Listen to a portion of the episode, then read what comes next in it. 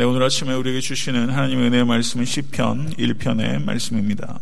네, 시편 1편의 말씀 다 같이 합독하도록 하겠습니다. 복 있는 사람은 악인들의 꾀를 따르지 아니하며 죄인들의 길에 서지 아니하며 오만한 자들의 자리에 앉지 아니하고 오직 여호와의 율법을 즐거워하여 그의 율법을 주야로 묵상하는도다. 그는 시냇가에 심은 나무가 철을 따라 열매를 맺으며 그 잎사귀가 마르지 아니함 같으니 그가 하는 모든 일이 다 형통하리로다. 악인들은 그렇지 아니하며 오직 바람에 나는 겨와 같도다. 그러므로 악인들은 심판을 견디지 못하며 죄인들이 의인들의 모임에 들지 못하리로다. 무릇 의인들의 길은 여호와께서 인정하시나 악인들의 길은 망하리로다. 아멘. 하나님의 말씀입니다. 아, 지난 토요일 새벽 예배 때 시편 서른을 말씀드렸던 것처럼 시편은 다섯 권으로 구성되어 있습니다. 아, 그리고 첫 번째 권은 시편 1편부터 41편까지입니다. 그런데 이 3편부터 41편까지는 시편 앞에 표제가 붙어 있는데 1권 중에서 그 유독 앞에 있는 1편과 2편은 표제가 없습니다. 아, 그래서 아마도 이 시편을 어, 그 모으고 시편을 배열한 어, 시편 편집자들이 의도적으로 1편과 2편을 제일 앞자리에 위치시킨 것이다. 이렇게 볼 수 있다는 것입니다. 아, 그렇기 때문에 시편 1편과 2편은 시편 1권의 서문인 동시에 아, 시편 전체의 서문이라고 할 수 있습니다. 아, 시편 1편과 2편은 시편 전체를 어떻게 읽어야 하는가에 대해서 해석적 가이드다 이렇게 이해할 수 있다는 뜻입니다. 아, 시편 1편의 제일 앞에를 보게 되면 복대도다라는 말로 시작하고 있습니다. 아, 그리고 시편 2편의 제일 마지막에도 여호와께 피하는 모든 사람은 다 복이 있도다 이렇게 말하면서 아, 시편 1편과 2편의 제일 앞부분과 제일 마지막에 복대도다라는 말로 둘러싸고 있는 것을 볼 수가 있습니다. 시편이 최종적으로 편집된 시기가 어, 언제인가? 그것은 포로 후기 시대라고 할 수 있습니다. 포로로 잡혀 있는 사람들을 복되다고 할 수 있는 것은 결코 아닙니다. 근데 복되다고 느낄 수 없는 환경 속에서 시편 1편과 2편은 어, 그들이 하나님의 백성들이 참 복되도다라고 말하면서 참된 복이 무엇인지에 대해서 상기시켜 주고 있는 것입니다. 오늘 강의할 말씀 시편 1편은 시편 150편 전체 첫 번째 장입니다. 시편의 현관이라고 할 수 있는 그러한 시편입니다. 잘 아시는 대로 시편은 기도의 책입니다. 가장 어려울 때 부르짖는 부르짖음의 언어가 시편이고 그리고 인생이 형통할 때 하나님께 드리는 감사의 언어가 시편에 있습니다. 그런데 시편 1편을 주위에서 보아도 기도에 대한 직접적인 언급은 나타나고 있지 않습니다. 대신에 시편 1편 2절을 보게 되면 오직 여호와 율법을 즐거워하여 그의 율법을 주야로 묵상하는도다라고 말하면서 어, 기도에 대해서 언급하지 않고 있는 대신에 율법을 묵상하는 삶에 대해서 말을 하고 있습니다. 아, 이것은 아, 기도와 말씀이 마치 동전의 앞뒷면과 같기 때문입니다. 아, 기도가 말씀을 잃으면 방향을 잃고 말씀이 기도를 잃으면 힘을 잃게 되는 것입니다. 모쪼록 이 자리에 계신 모든 권속들의 삶이 말씀과 기도가 결합되는 삶이 될 수 있게 되기를 간절히 바랍니다. 말씀을 가지고 기도를 드리는 것은 그 말씀을 적용하는 첫 걸음입니다. 말씀을 가지고 기도할 때 그 말씀이 영혼에 흡수되고 해석이 되는 것입니다.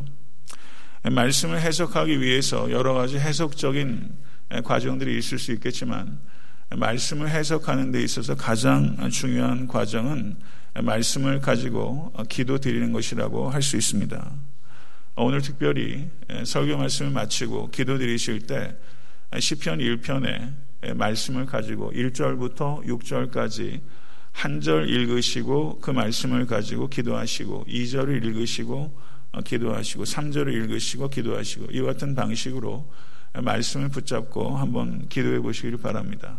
말씀을 붙잡고 기도할 때 여러분과 저의 기도가 지루해지지 않고 영혼의 가장 다채로운 국면을 하나님의 말씀을 가지고 하나님께 시편을 되돌려 드릴 수 있는 것입니다. 모쪼록 제가 시편을 강의하는 동안에 수동적으로 말씀을 듣는 데서 그치지 마시고 그 말씀 한 절 한 절을 가지고 여러분의 영혼에 주입하실 수 있는 은혜가 여러분과 저에게 임할 수 있게 되기를 간절히 바랍니다. 이제 기도의 책이라고 어, 시편을 우리가 말씀할 수 있는데 아, 시편 150편을 큰 배에 우리가 비유할 수 있다면 큰 배의 방향을 결정하는 것은 작은 키라고 할 수 있습니다. 아, 그래서 이 시편 1편은 마치 큰 배를 움직이는 방향타라고 할 수 있는 것입니다. 아, 여러분과 저의 기도가 정형 없이 드려지는 기도가 아니라 말씀의 방향타를 가지고 또 하나님께 상달되는 그와 같은 기도가 될 수 있게 되기를 간절히 바랍니다. 시편 1편에서 3절의 말씀은 복 있는 사람이 그 누구이며 그를 어디에 비유할 수 있는가에 대해서 말씀하고 있습니다. 4절과 5절은 복 없는 사람이 누구이며 그들을 어디에 비유할 수 있는가를 말하고 있고 6절의 말씀은 이 복 있는 사람과 복 없는 사람을 대조하고 있고 그들의 궁극적인 운명을 말씀하고 있는 것입니다. 1편은 복 있는 사람은 이렇게 시작합니다. 아슈레 이시라는 말로 시작됩니다. 아슈레 이시. 복 있는 사람은 성도 여러분, 복 있는 사람은 누구입니까? 이 자리에 있는 우리들이 복 있는 사람인 줄로 믿으시기를 간절히 바랍니다. 우리가 살아가면서 복되게 사는 법에 대해서 사람들이 하나님보다 더 많이 알고 있다는 착각 가운데 빠져 있습니다. 우리가 정말 행복하게 사는 법은 내가 아는 것이 아니라 하나님께서 안다는 것을 깊이 생각하시고 하나님의 법에 따라 순종함으로 복된 삶을 살아가는 여러분과 제가 될 수 있게 되기를 간절히 바랍니다. 성도 여러분, 소유와 성취 중요한 것입니다. 그러나 진정한 인간의 행복은 소유와 성취에 있는 것이 아니라 오늘 시편 1편 말씀을 보시는 바와 같이 관계에 있는 것이고 하나님과의 관계에 우리의 행복이 진실로 달려 있다는 것을 받아들이실 수 있는 여러분과 제가 될 수 있게 되기를 간절히 바랍니다. 제가 산상수훈에 대해서 그 설교한 바가 있지만 팔복의 말씀이 어떻게 시작합니까? 심령이 가난한 자는 복이 있나니 라고 시작합니다. 그리고 어떻게 맞춰집니까? 의를 위하여 핍박을 당하는 자는 복이 있나니 라로 맞춰지고 있습니다. 제가 뉴욕에 살 때 저희 교회 청년 중에서 디자인하는 청년들이 많이 있었는데 그 중에 한 명은 그 맨하탄에 유명한 백화점들 많이 있습니다. 그러면 계절마다 계속 안에 있는 디스플레이를 이렇게 바꾸게 되는데요. 그 예수님께서 이 땅에 오셔서 저는 그런 상상을 합니다. 마치 백화점에 밤에 예수님께서 들어가셔서 안에 있는 물건들의 가격표를 다 바꿔놓는 것 같은 일들이 예수님께서 하신 일이다. 저는 개인적으로 그렇게 묵상이 들 때가 있습니다. 세상에서 정말 우리가 값어치 있다고 생각하는 것은 사실은 하나님 보시기에는 가치가 없고 세상에서 폄하하고 그리고 가치 없다고 생각하는 것은 정작 하나님께는 참 가치 있는 것일 때가 많이 있다는 것입니다. 예수님께서 이 땅에 오셔서 팔복의 말씀을 주시면서 팔복의 말씀을 가만히 생각해 보면 인간적인 관점에서 보면 팔복이 아니라 박복한 이야기처럼 들립니다. 핍박 당하는 자를 어떻게 복되다 할 수 있겠습니까? 그러나 예수님께서는 팔복의 말씀을 통해서 진정코 복된 삶이 인간이 생각하는 것과는 매우 다른 것이다. 아, 그러므로 하나님 나라의 복은 매우 역설적 복이라고 할 수 있습니다. 환경을 뛰어넘는 복, 환경이 빼앗아 갈 수 없는 복입니다. 이 복을 예수 그리스도를 통해서 우리에게 주어진 것을 진심으로 믿으시고 복 있는 성도로 살아가실 수 있게 되기를 간절히 축원합니다. 아, 시편 기자는 먼저 복 있는 사람을 소극적으로 정의합니다. 예, 그래서 악인의 깨를 따르지 아니하며 죄인의 길에 서지 아니하며 오만한 자의 자리에 앉지 않는 사람이 예, 복된 사람이다. 아, 복된 것과 윤리적 삶을 연결시키고 있는 것을 볼 수 있습니다. 여기에 보게 되면 어, 세 개의 병행구들이 면밀하게 짜여져 있습니다. 따르다, 어, 서다, 앉다라는 세 개의 동사와 꾀와 길과 자리, 그리고 악인과 죄인과 오만한 자 이렇게 세 개의 병행구들이 매우 치밀하게 짜여 있는 것을 볼 수가 있습니다. 성도 여러분, 창세기를 보게 되면 보디발의 아내가 요셉에게 다가와서 동침하자고 유혹을 했습니다. 고대 유대 문헌을 보게 되면 이 보디발의 아내가 한 번만 요셉에게 유혹한 것이 아니라 요셉을 1년 동안 유혹했다 이렇게 남겨진 책도 있습니다. 얼마 기간 동안 이 보디발의 아내가 요셉을 유혹했는지 모르지만 이 피가 끓는 이 젊은 요셉에게 상당 기간 동안 보디발의 아내가 유혹을 한 것입니다. 예, 그래서 성경은 날마다 요셉에게 청하였으나 이렇게 말하고 있습니다. 아, 성도 여러분, 한 번만 하면서 은근슬쩍 죄의 유혹에 넘어갈 때가 너무나 많다는 것을 우리 자신을 통해서 되돌아보게 됩니다. 한 잔만 하자라는 말 많이 합니다. 한 시간만, 한 번만, 한 탕만 이렇게 말하면서 한 번만 죄를 짓도록 유혹하고 타협하는 일들이 굉장히 많습니다. 우리 죄에 대해서 우리는 이해할 필요가 있습니다. 죄를 지을 때 첫 단계는 두려움을 느끼는 단계라면 두 번째 단계는 죄가 습관이 되는 단계고 세 번째 단계는 죄가 중독이 되는 단계입니다. 그렇기 때문에 죄를 짓게 되면 지을수록 죄를 훨씬 쉽게, 훨씬 빠르게, 훨씬 크게 지을 수 있다는 것을 항상 경계하실 수 있는 여러분과 제가 될 수 있게 되길 바랍니다. 죄를 짓게 되면 죄를 반복하게 되고 변명하게 되고 그리고 더욱더 심각한 죄를 짓게 되는 것입니다. 오늘 시편 1편의 말씀을 통해서 그리스도인들의 행복은 거룩과 밀접하게 연결이 된다는 것을 항상 잊지 않으실 수 있는 여러분과 제가 될 수 있게 되기를 바랍니다. 2절의 말씀을 보게 되면 복 있는 사람은 여호와의 율법을 주야로 묵상하는 사람이다 라고 말하면서 적극적으로 복 있는 사람을 정의하고 있는 것을 볼 수가 있습니다. 시편 119편 1절을 보게 되면 행위가 온전하여 여호와의 율법을 따라 행하는 자들은 복이 있으며라고 말씀합니다. 여호수아서 1장 8절을 보게 되면 이 율법책을 내 입에서 떠나지 말게 하며 주야로 그것을 묵상하여 그 안에 기록된 대로 다 지켜 행하라. 그리하면 내 길이 평탄하게 될 것이며 내가 형통하리라. 라고 말씀합니다. 말씀을 묵상하고 순종하게 되면 그 자연스러운 결과는 형통함입니다. 복된 삶의 방식이 있게 되면 복된 삶의 열매가 있다는 것을 믿으실 수 있게 되기를 바랍니다. 여기서 율법을 묵상하다라고 했을 때 이 묵상하다라고 번역된 히브리어가 저를 한번 따라해 보시죠. 하가. 이 하가라는 단어가 말씀을 묵상하다 했을 때 히브리어입니다. 그런데 이 단어가 사용된 또 다른 용례가 이사야서 31장 4절입니다. 거기에 보게 되면 여호와께서 이같이 내게 이르시되 큰 사자나 젊은 사자가 그 말씀을 움키고 으르렁거릴 때라고 말하고 있습니다.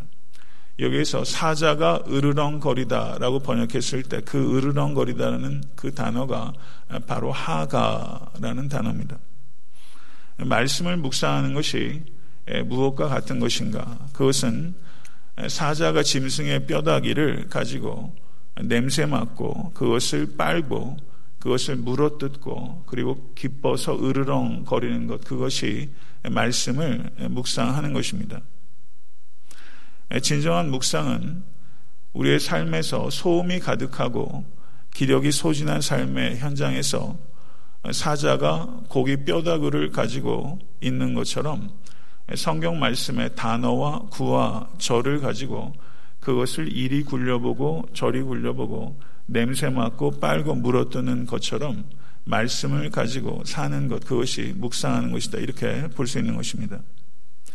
시편 119편 97절을 보게 되면 내가 주의 법을 어찌 그리 사랑하는지요 내가 그것을 종일 작은 소리로 읊조리나이다 이렇게 말하고 있습니다. 종일 작은 소리로 읊조리는 것 이것이 묵상이라고 할 수 있습니다. 제가 종종 인용하는 그 사람 가운데 한 사람이 19세기 말과 20세기 초에 살았던 프리드리히 본 휘겔 남작이라는 사람입니다. 이폰 휘겔 남작이 어떻게 이야기를 했냐면요. 여러분 그, 그 각설탕을 한번 생각해 보십시오. 마른 먹골 각설탕을 입에 넣게 되면 이 각설탕이 서서히 녹습니다. 그러니까 말씀을 묵상하다는 것이 어떻게 비유할 수 있냐면 각설탕을 입에 넣고 녹이는 것과 같다 이렇게 이야기를 했습니다. 오늘 하루 살아가시면서 시편 1편의 그 절과 절의 그 말씀을 마치 각설탕처럼 여러분의 입속에 넣으시고 그 말씀을 삶 가운데 녹여내실 수 있게 되기를 간절히 바랍니다. 그러면 이것을 어떻게 구체적으로 말씀할 수 있는가? 첫 번째는 말씀을 음미하면서 소리내서 읽어야 합니다. 두 번째는 하나님의 임재 안에서 그 말씀을 생각해야 됩니다. 그럼 말씀을 생각한다는 것은 무엇인가? 그것은 공상하는 것이 아닙니다. 공상하는 것은 없는 것을 생각하는 것을 공상이라고 이야기를 합니다. 그러나 묵상은 없는 것을 생각하는 것이 아니라 상상을 통해서 말씀 안으로 깊이 참여하는 것, 그것을 묵상이라고 하는 것입니다. 세 번째는 그 말씀을 가지고 기도 드리는 것입니다. 오늘 한번 기도하실 때 시편 1편의 말씀을 가지고 기도해 보십시오. 묵상이 깊어지게 되면 하나님과 자연스럽게 기도하는 단계로 넘어가게 됩니다. 그러면 묵상이 기도가 되고 기도가 더 큰 묵상으로 이어지게 되면서 묵상과 기도의 경계가 허물어지면서 이것이 하나가 되는 것입니다. 그래서 말씀을 가지고 기도할 때 어떠한 일들이 우리에게 있냐면 하나님과 대화하면서 우리가 대화할 때 필요한 것은 무엇입니까? 단어가 필요합니다. 그리고 문법이 필요합니다. 그리고 문체가 필요한 것입니다. 모름지기 상식적인 글은 이 세 가지 요소를 갖추게 됩니다. 단어가 있고 문법이 있고 문체가 있습니다. 우리 하나님께 기도할 때 말씀을 가지고 기도를 하게 되면 기도가 바로 어, 말씀이 기도의 교과서가 되는 것입니다. 말씀이 기도의 교과서가 될 때 기도가 바닥을 드러내지 않게 되는 것입니다. 모쪼록 여러분의 기도가 말씀을 가지고 하나님께 기도드리는 그런 기도가 될 수 있게 되기를 간절히 바랍니다. 네 번째 단계는 말씀으로 살아가는 것입니다. 참되게 성경을 읽게 되면 그 말씀을 가지고 살아가게 됩니다. 성경의 모든 말씀은 삶과 무관하게 주어진 것이 아닙니다. 단순하게 지식이나 정보를 주기 위해서 우리에게 주어진 것이 아니라 그 말씀대로 살도록 성경이 주어지게 된 것을 기억하실 수 있게 되기를 바랍니다. 말씀을 듣고서 삶과 무관하게 되면 성경을 읽으면서 매우 비성경적으로 사는 그런 모순을 범하게 되는 것입니다. 그래서 참되게 말씀을 읽게 되면 반드시 그 말씀을 사는 대로 나아가게 되는 것입니다. 말씀을 맺겠습니다. 오늘 본문을 보게 되면 복 있는 사람을 시냇가에 심은 나무에 비유하고 있고 복이 없는 사람 아기는 바람에 나는 겨에 비교하고 있습니다. 나무가 히브리어로 에츠라고 합니다. 에츠. 그런데 바람에 나는 겨는 모츠입니다. 그래서 성경 기자는 이와 같은 언어 유희를 통해서 두 단어를 대조하고 있는 것을 볼 수 있습니다. 우리가 살아가면서 시냇가에 심은 나무 에츠가 될 것인가 아니면 바람에 나는 겨 모츠가 될 것인가 오늘 살아가실 때 마치 뿌리가 땅속 깊숙이 뿌리를 내리고 물과 양분을 쉴수 없이 흡수하는 것처럼 하나님의 말씀을 주야로 묵상하시면서 그것을 양분 삼아 삶에 승리하실 수 있는 모든 권속 되실 수 있게 되기를 간절히 축원합니다. 주님 가르쳐 주신 기도로 예배를 마치겠습니다.